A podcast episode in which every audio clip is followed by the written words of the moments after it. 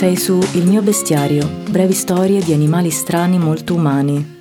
Io sono Lavinia Collodel e oggi ti racconto Giana la Fagiana.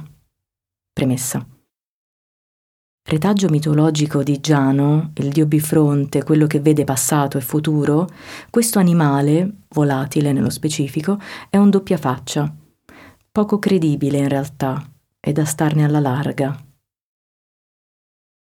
Giana la fagiana ne dice una e ne pensa un'altra. Credevi cento eh, ma non ci arriva.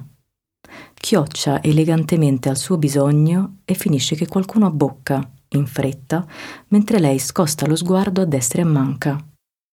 Con la solita nonchalance da principessa, ma è soltanto una gallina più tigrata, sospira sul da farsi, ovvero come gli altri possano adoperarsi a fare quello che lei dovrebbe ma di cui non ha nessuna voglia per davvero. Gianna la Fagiana non sa mai niente.